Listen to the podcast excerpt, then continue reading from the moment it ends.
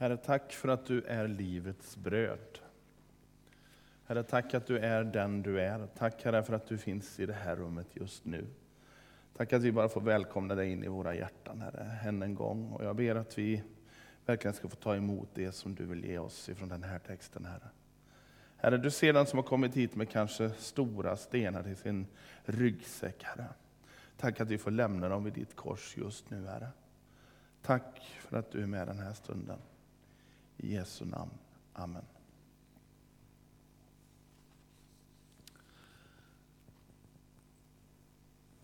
Jag är livets bröd, sa Jesus.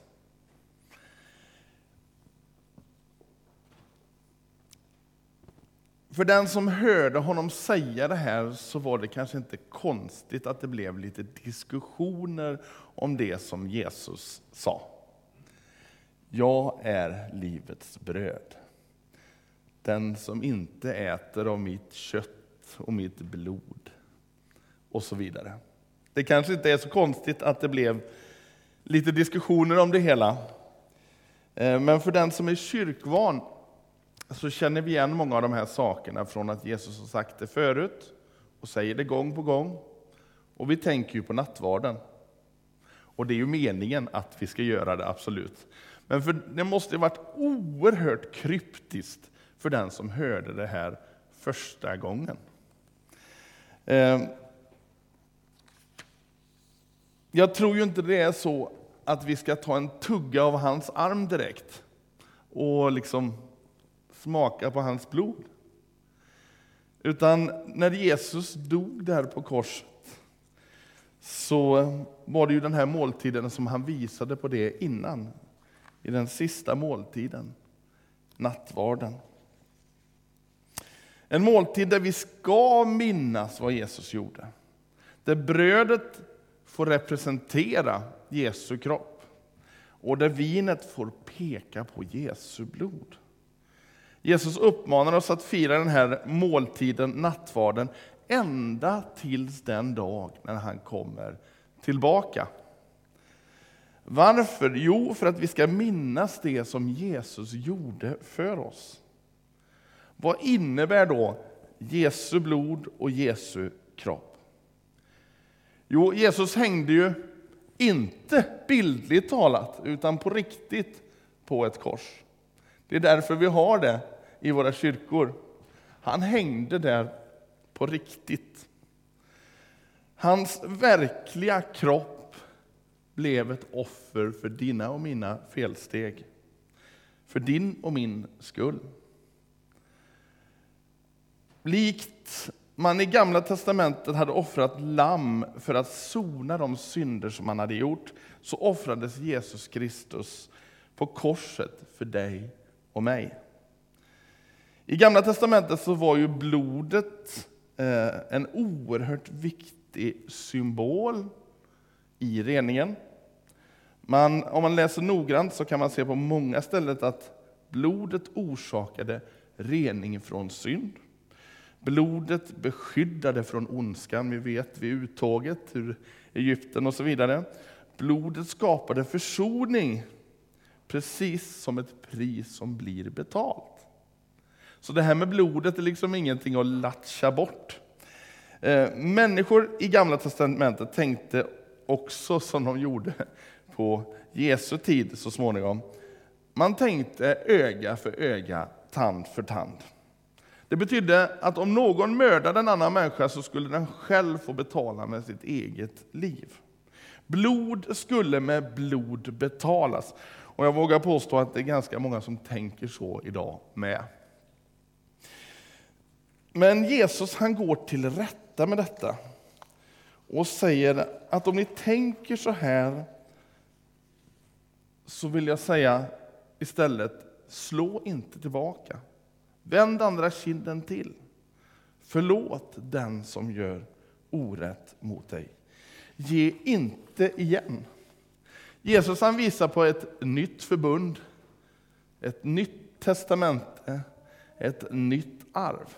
Det är därför som vi kallar det för Nya Testamentet. Det är inte det gamla förbundet. Det är inte det som vi levde i en gång för, eh, för länge sedan, utan det är ett nytt förbund. Ett nytt förbund tillsammans med Gud genom Jesu blod. Jesus han visar på det nya förbundet och jag önskar så att hans blod och hans kropp ska få betyda någonting för oss här idag. Och jag tror att den gör det. Jag har med mig något mindre trevligt, det passar ju rätt så bra med det som eh, Tobias visade oss här innan. Jag har ett skuldebrev med mig här. Är det någon som vill ha ett skuldebrev? Vet alla vad ett skuldebrev är för något? Det visar att du är skyldig någonting. Nu ska vi se här. Betalas av... Vill du läsa för mig vad det står här? Betalas av mitt namn. Av dig alltså? Är du skyldig det här? Hmm. Simon, det här var inte roligt. Vad står det? Den ska betalas av... Elisabeth. Nej, ja, just det, ja, men det var ju bra. Du tolkade dubbelt där. Ja, Bra. Men så är det ju. Den ska ta, betalas av oss var och en här. Det här gäller oss allihop. Och för er som är, ja ni är ju nästan vetenskapsmän här, eller kvinnor höll jag på att säga. Vad betyder beloppet där, vad är det för en symbol? Oändligheten. Har, har ni någon aning? Oändligheten. En liggande åtta, det betyder oändlighet. Eller hur mycket som helst. Det tar aldrig slut på eländet. Det är en evig skuld. Kan inte bli av med det. Vad säger Bibeln om detta? Vi måste kolla detta. Vems namn står det? Ja, det står vårt namn. Varför står det det? Jo, därför i Romarbrevet 3.23 så står det att alla människor har syndat och gått miste om härligheten från Gud. Alla. Det är inte så att någon från en speciell släkt eller från en speciell trakt är undanhållen. Utan alla har vi syndat. Alla har vi missat målet. Alla är vi på väg åt fel håll. Beloppet då? Romarbrevet 6 och 23. Syndens lön är döden. Uppmuntrande predikan han håller nu va? Men det är så. Vi är alla dömda till döden.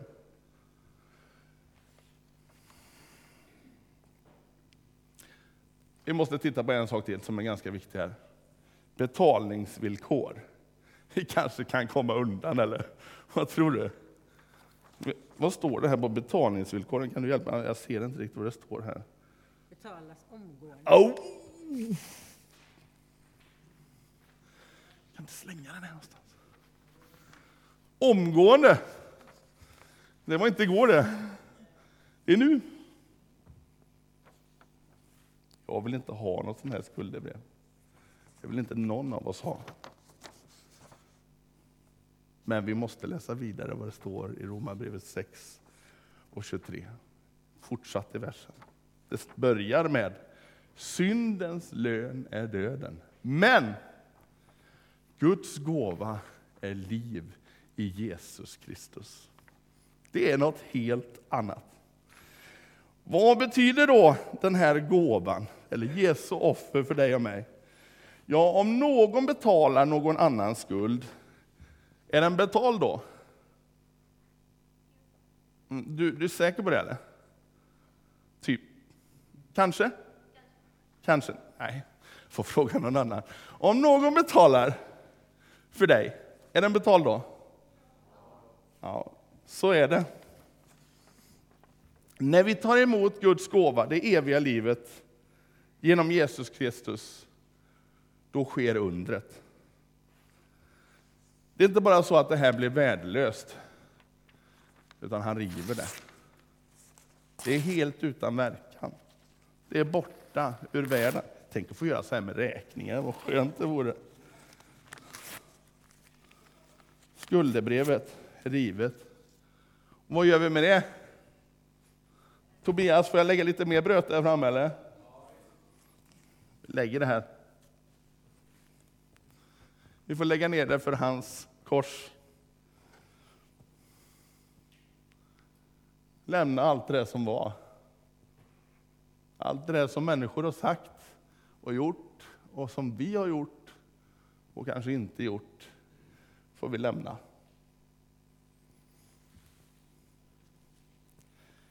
När jag tänker på Jesu ord, jag är livets bröd, så kommer jag osökt att tänka på alla de andra ställen där Jesus talar i liknelser om bröd och föda. I fredags så var vi hemma hos familjen West och vi fick ett utsökt bröd till kvällsmat där på Dropit som en pappa i huset hade bakat. Han har ett recept om ni vill ha det. Det var väldigt gott var det. Eh, och bröd var ju huvudföda förr, åtminstone förr var ju det På Jesu tid och fortfarande idag. Vi läste ju verserna 48 till 59 i Johannes 6. Eh, men Jesus han börjar tala om det här med brödet långt tidigare och jag vill faktiskt dra oss tillbaka några verser innan han kommer till det här. Eh, i vers 22 så ser man hur folk börjar leta efter Jesus och de letar efter honom överallt och de dras till honom som någon slags magnet. Eh, och I flera verser får vi följa att de liksom försöker hitta honom. Och i vers 26 så svarar Jesus dem så här. Jag säger er sanningen, ni söker inte mig för att ni har sett tecken, utan för att ni fick äta av bröden och bli mätta. Det här är ju efter matundret. Arbeta inte för den mat som tar slut, utan för den mat som består och ger evigt liv och som Människosonen ska ge er. På honom har Gud Fadern satt sitt sigill.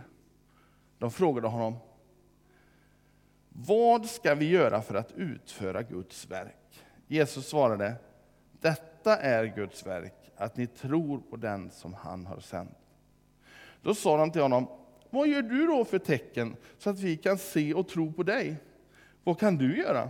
Våra fäder fick äta manna i öknen och det står skrivet, han gav dem bröd från himlen att äta. Jesus sa till dem, jag säger er sanningen, det var inte Mose som gav er brödet från himlen. Det är min far som ger er det sanna brödet från himlen. Guds bröd är det som kommer ner från himlen och ger världen liv. Då sa de till honom, Herre ge oss allt! I det brödet. Jesus svarade, jag är livets bröd. Den som kommer till mig ska aldrig hungra. Den som tror på mig ska aldrig någonsin törsta. Men som jag har sagt er, ni har sett mig och tror ändå inte. Alla som Fadern ger till mig kommer till mig, och den som kommer till mig ska jag aldrig visa bort. Jag har inte kommit ner från himlen för att göra min egen vilja, utan hans vilja som har sänt mig. Och detta är hans vilja som har sänt mig, att jag inte ska förlora, att jag inte ska förlora någon enda av dem som han har gett mig, utan låta dem uppstå på den yttersta dagen. Ja, detta är min faders vilja, att var och en som ser Sonen och tror på honom ska ha evigt liv och låta honom uppstå på yttersta dagen. Efter Jesus har sagt det här så utbryter återigen diverse diskussioner. Eh, som så småningom kommer fram till den texten som vi inledde med. Eh, jag är livets bröd. Den som äter av det här brödet ska leva i evighet. Som eh, kristen bör ju din huvudföda vara Jesus.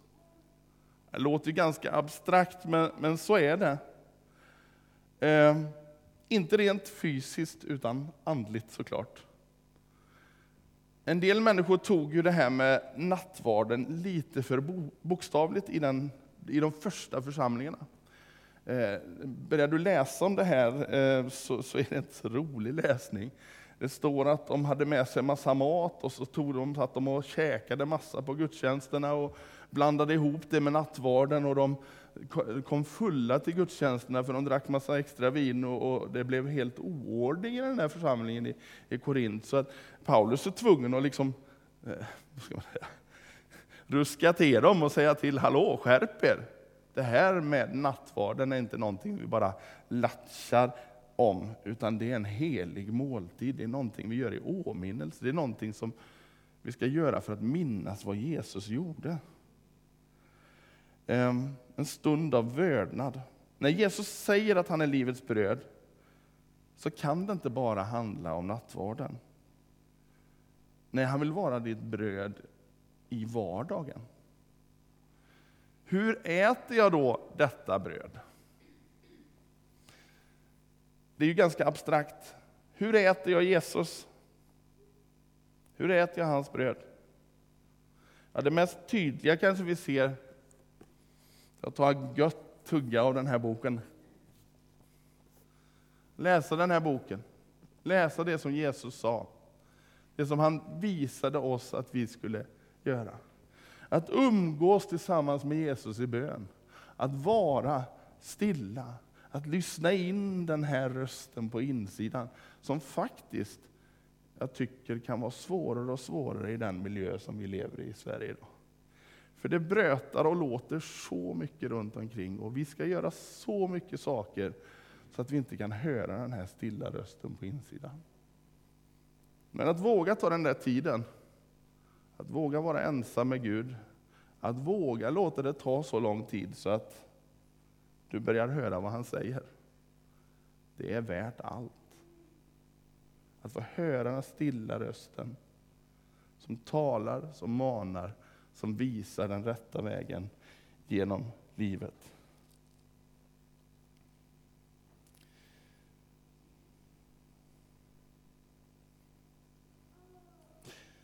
Jesus han säger ju också, jag är livets vatten. Om du går några kapitel tidigare i det fjärde kapitlet, och han talar om att han är både vatten och brödet. Jag tänker att min huvudsakliga föda rent andligt sett bör vara, precis som salmisten säger, under sång och dans ska man säga, alla mina källor har jag i dig. Jesus bör vara källan till det som jag fyller mitt inre med. Han är mitt källsprång, där jag får mitt vatten. Han är källan som det står om i Johannes 4, eh, när han svarar den här kvinnan eh, vid brunnen. Den som dricker av det vattnet jag ger honom ska aldrig någonsin törsta. Det vattnet eh, jag ger blir en källa i honom och vattnet som, med vattnet som flödar fram till evigt liv. De kristna, de första kristna, de började, eh, började kallas för kristna av en orsak. Varför? Jo, därför att de var lika Kristus Jesus. Man blir som man umgås, har vi hört många, det hörde man ofta när jag var ung. När man gjorde en grimas och, och, eller sådär, så fick man höra det. Eller, ja, jag hörde det i alla fall väldigt ofta när jag växte upp. Och det är verkligen så. Om du umgås med Jesus så märks det på dig. Det händer någonting med dig. Jag har sett de mest fantastiska förvandlingar i människors liv. Människor som har varit råbarkade brottslingar som har börjat gå med Jesus och det kommer fram något mjukt och fint, något vackert där från insidan som man aldrig trodde kunde finnas där. Men Jesus förändrar och förvandlar.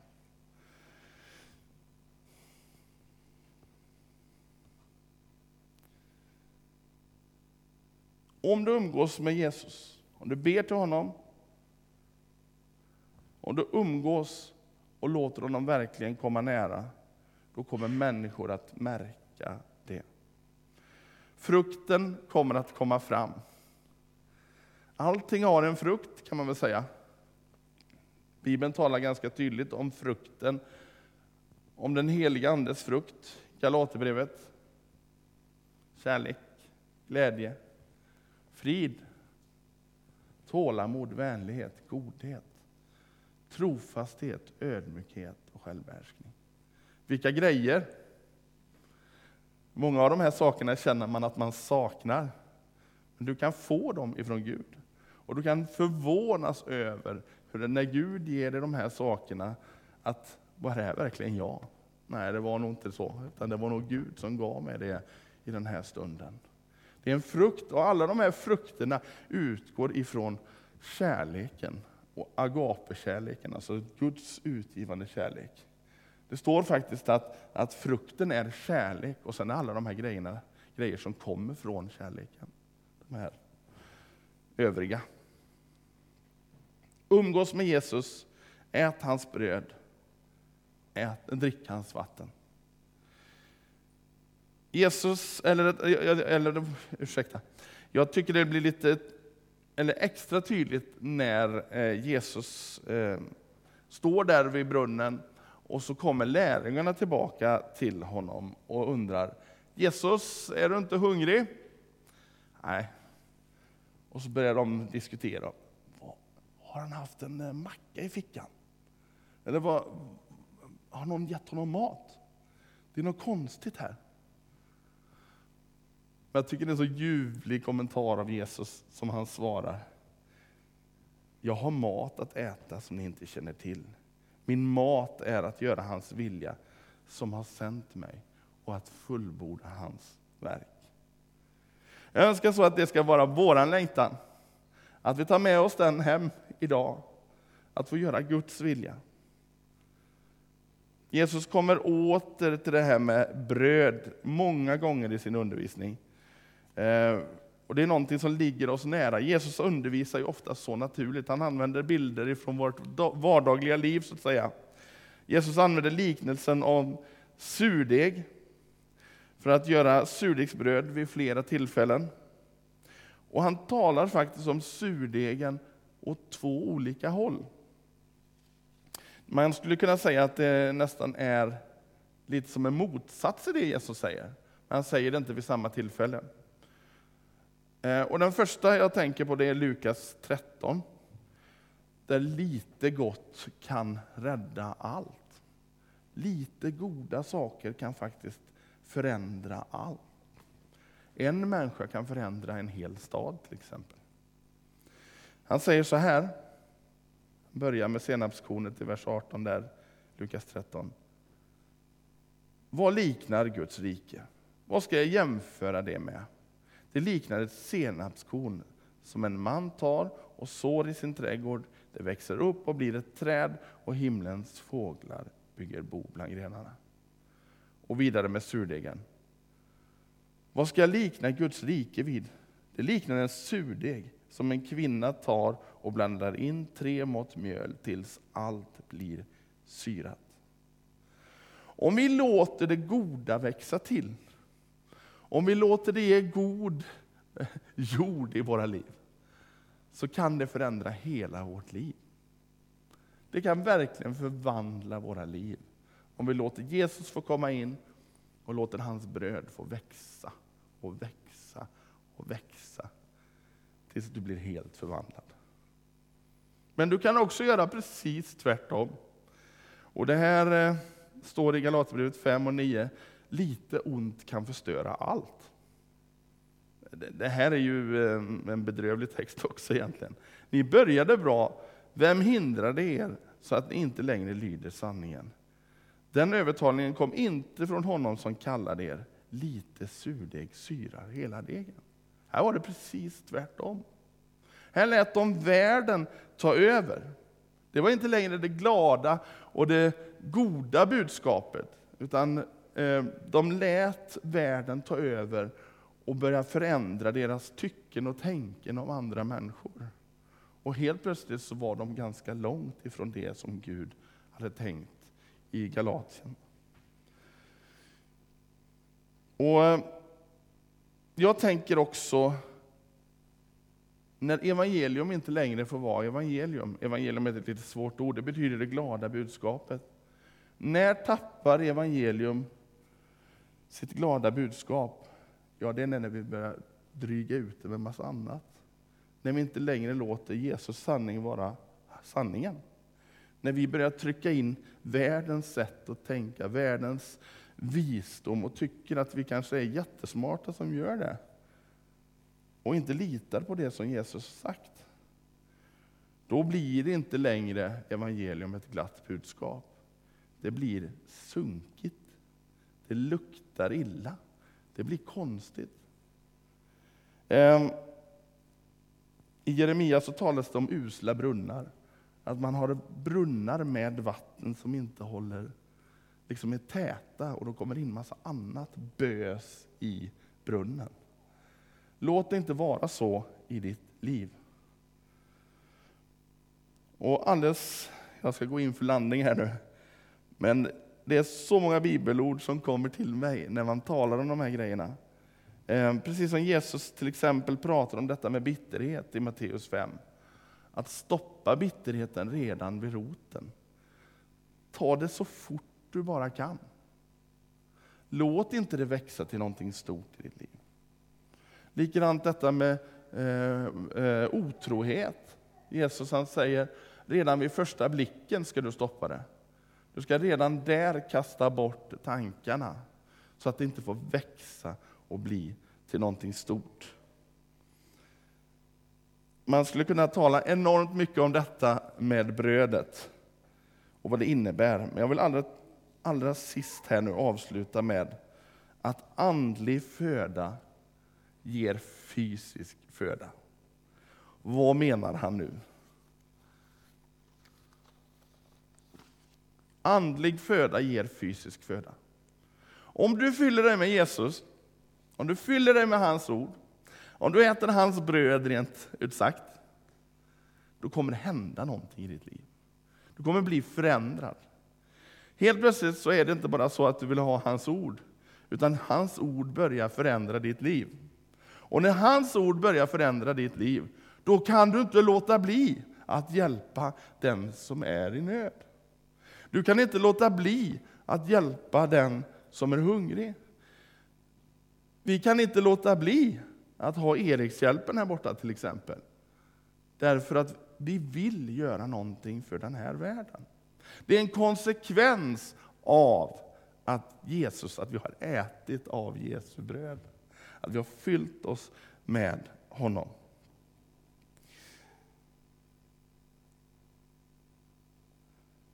Tack Jesus för att du låter oss få fyllas av ditt ord. Herre, hjälp oss våga trotsa vår egen lathet och alla hinder runt omkring och våga läsa ditt ord. Herre, jag ber att de där stunderna som vi tänker att vi kanske ska få men aldrig får, jag ber att vi ska våga trotsa det och våga gå emot allt det där som världen säger och läsa ditt ord. Tack för att du är sanningen Jesus. Tack för att ditt ord är sanning. Tack för att summan av ditt ord är sanning. Herre, jag ber att vi verkligen ska hålla oss nära dig. Du som är källan. Du som är livets bröd. Jag ber att vi inte ska fuska med att liksom blanda i massa annat bös i brödet. Utan att verkligen få äta det rena brödet. Det är dricka det rena vattnet. Herre, jag ber att du talar till oss var och en. Herre, du vet vilken situation vi är i var och en. Och jag ber att du talar till oss. Att du visar vägen. I Jesu namn. Amen.